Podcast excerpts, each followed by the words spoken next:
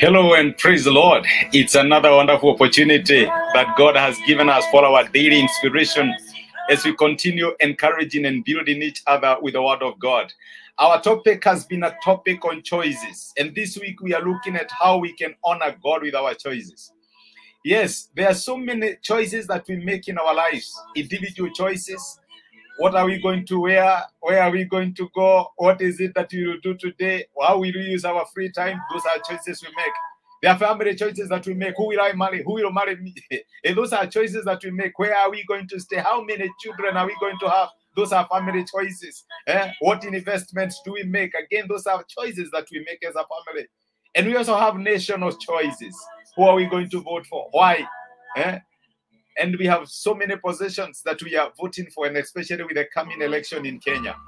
So that is why we have been looking at the topic of choices. And yesterday we saw that there is a gentleman called Phineas who decided to choose to fight for God's honor.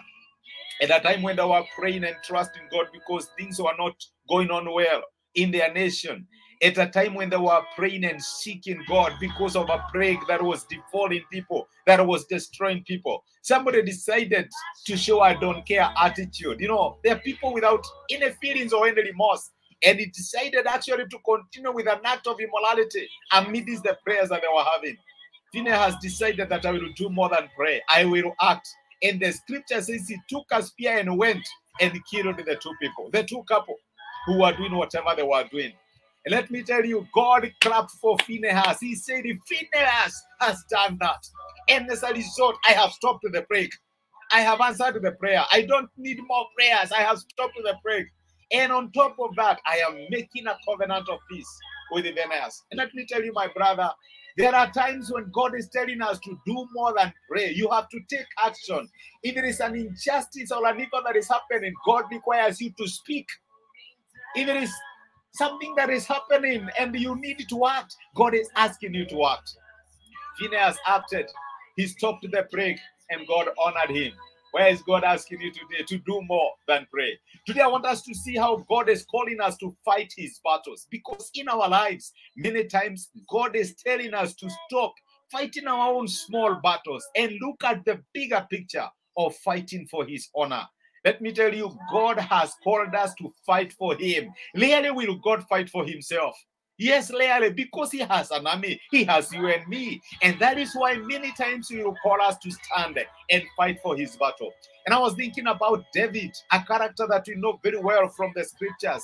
David was known as a man after God's own heart.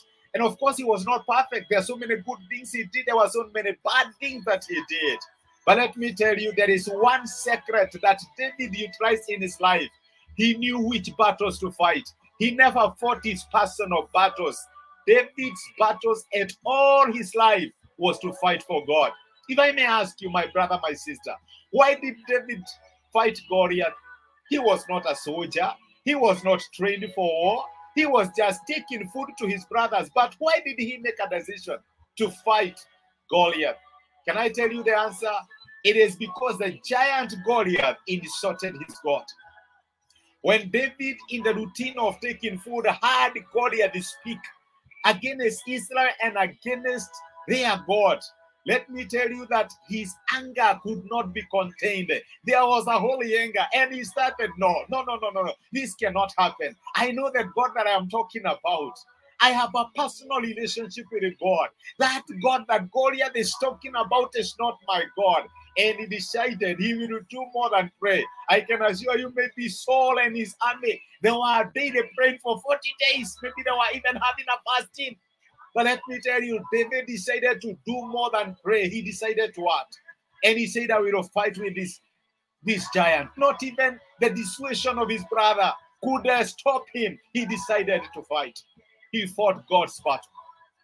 He never in his life fought his battle. Even when King Saul was pursuing him to kill him, at one point in time, he said, No, I cannot place my hand against God's anointed. If Saul has to die, God has to do it, not me. He refused to fight his personal battles. You remember when his son Absalom actually lost against him and attacked him? David decided, Hey, it's my son, yes, I'm not going to fight. Let me run away. He ran away from Jerusalem and he said, I will allow God to fight for me. When a guy called Shimei found David when he was running away from Absalom and he started throwing stones at him, hurling dust at him, uh, at him. One of his soldiers told David, No, no, no, this is too low. Allow me to go and kill that man.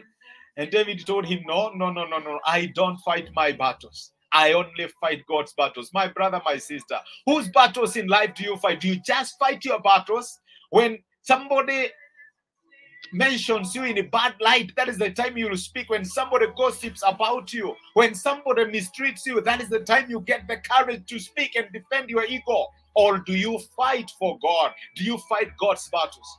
We have a choice to make in life either to fight our own battles or to allow God to fight for us. David, throughout his life, was fighting for God's honor. And we have a responsibility as a people. If we hear the name of God being dishonored, we cannot keep quiet. We cannot be silent. And it could be in a family setup and somebody speaks something against your God. Let me tell you that you will be the worst coward to, to, to, to keep quiet. You need to speak and say, No, that is not my God. You cannot mention the name of my God in vain. You cannot talk like that when I am here because I know the God that I serve. It could be in the nation of front. You surely know what is right and wrong.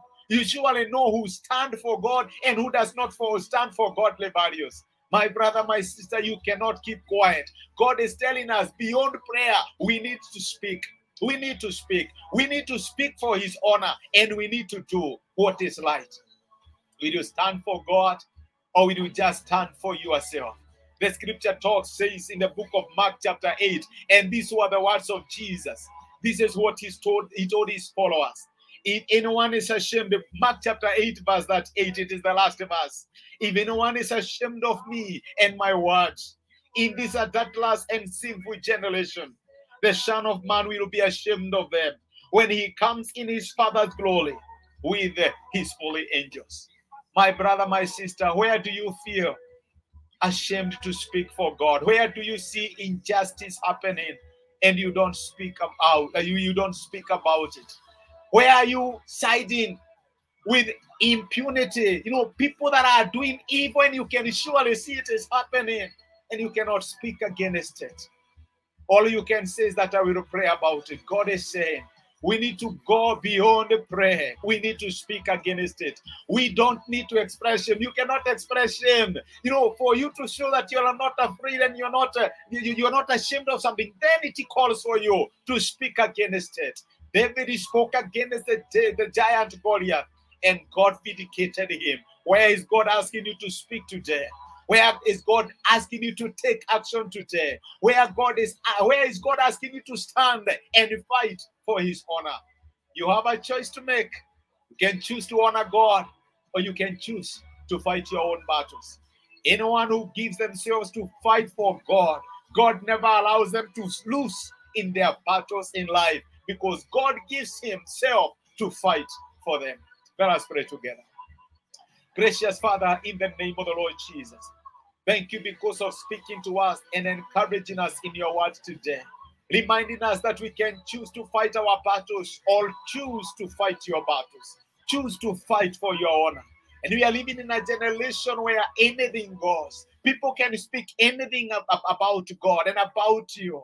We are living at a time when the actions of some people are just, they are an insult to you. It is our prayer that you will give us the courage beyond praying.